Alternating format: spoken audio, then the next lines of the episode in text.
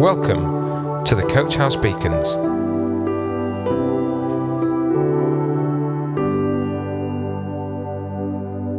Hello, welcome to today's beacon. Today's beacon's called Saved, but a Sinner. We're almost at the end of the school term. It's very close, and all teachers and students can smell the freedom after a very difficult year. It'll be good to have a summer, but it'll also be good to come back to a fresh start. All new classes and all new impressions to make. However, at this end of the term, I am very tired, and that makes me more prone to forget things. I've forgotten to lock my car or what I'm doing when I get places. I've been forgetting to take medication and do things that are normally in my routine. I also begin to do more things wrong, to sin. For example, recently I've been much quicker to get angry. I've been angry or more angry at things that wouldn't normally bother me. It's not nice for me or anyone around me, and it's not what I should be doing. So here's the conundrum if I'm truly saved and Jesus has set me free from my sin, why do I still do it? Why do I still fall into the same traps time after time? Well, firstly, we shouldn't deny it and pretend we're perfect. 1 John 1 8 to 10 says, If we claim to be without sin, we deceive ourselves and the truth is not in us. If we confess our sins, he is faithful and just, and will forgive us our sins and purify us from all unrighteousness. If we claim we have not sinned, we make him out to be a liar, and his word is not in us. We're not alone. This is a problem that we all struggle with. But the Bible is quite clear that we're saved anyway. Romans 10, verse 13 says, Everyone who calls on the name of the Lord will be saved. So we know we're not counted out of the promises that God has and that we are saved from our sin. Why do we still do it then? The key to this is two words that might seem fancy dancy, but are important to know and understand. These two words are justification and sanctification. Justification is the moment we are saved. We are made righteous and justified instantly.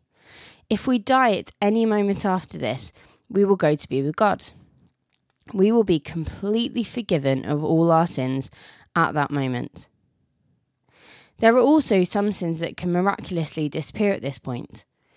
There are people that tell stories being healed from drug addictions or never going back to stealing or whatever it was they were doing wrong at that point. However, for most of us, this process will be much slower. This is what sanctification is it is the process we all need to engage in of being made perfect. God wants us to take a journey through life and learn how to do this in different situations day by day. Taking a shortcut will not be good for us. This is often the case in life too. Things that are first advertised as a miracle treatment or like vaping to have no side effects, are often too good to be true. Shortcuts will not be good for us, as the slow process of having our characters changed. There are things that are better done over time, through trial and adversity, as hard as that is for us. Let's have a look at a story in John 11 that can help us picture what's happening in this process. Now, a man named Lazarus was sick. He was from Bethany, the village of Mary and her sister Martha. This Mary, whose brother Lazarus now lay sick, was the same one who poured perfume on the Lord and wiped his feet with her hair. So the sisters sent word to Jesus Lord, the one you love is sick. When he heard this, Jesus said, The sickness will not end in death. No, it is for God's glory, so that God's Son may be glorified through it. Now Jesus loved Martha and her sister and Lazarus. So when he heard that Lazarus was sick, he stayed where he was two more days. And then he said to his disciples, Let's go back to Judea. But, Rabbi, they said, a short while ago the Jews there tried to stone you, and yet you're going back. Jesus answered, Are there not twelve hours of daylight? Anyone who walks in the daytime will not stumble, for they see by this world's light. It is when a person walks at night that they stumble, for they have no light. After he had said this, he went on to tell them, Our friend Lazarus has fallen asleep, but I'm going there to wake him up. The disciples replied, Lord, if he sleeps, he'll get better. Jesus had been speaking of his death, but his disciples thought he meant natural sleep. So then he told them plainly, Lazarus is dead, and for your sake I am glad I was not there, so that you may believe. But let us go to him.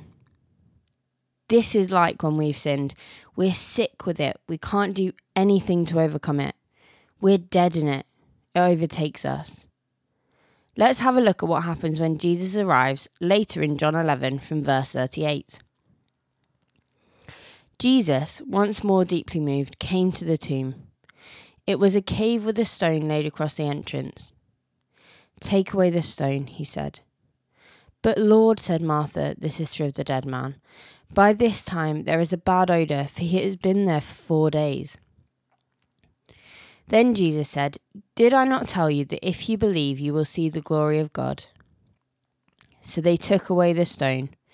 Then Jesus looked up and said, Father, I thank you that you have heard me. I knew that you always hear me, but I said this for the benefit of the people standing here, that they may believe that you sent me. When he had said this, Jesus called out in a loud voice, Lazarus, come out. The dead man came out, his hands and feet wrapped with strips of linen and a cloth around his face. Jesus said to them, Take off the grave clothes and let him go. Justification is the moment we come alive. It's the moment Jesus said to Lazarus, Come out.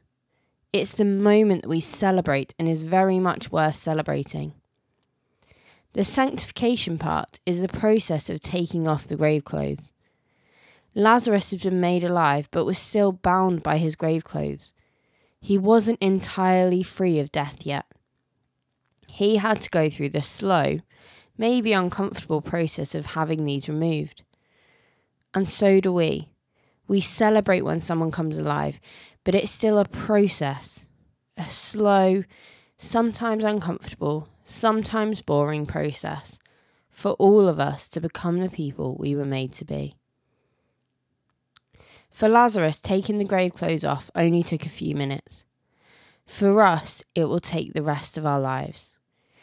But when we reach eternity, both will pale into insignificance compared to the wonder of being with God. We will be made whole and perfect then. But for now, let's peel off those grave clothes and get as close as we can. Let's pray. God, I thank you. I thank you that we're justified. I thank you that you came and died for us so that we could be justified so that we could be made one with you. And I pray that as we go through this process of sanctification, that every day we'd wake up and get closer to you. Every day we'd take a bit more of those grave clothes off. I pray that we'd feel our relationship with you growing and we'd feel ourselves growing closer to you. Amen. Coach House Beacons, the Coach House Church Daily Devotional. To find out more, join us on Facebook, Instagram, or on our website at www.coachhousechurch.org.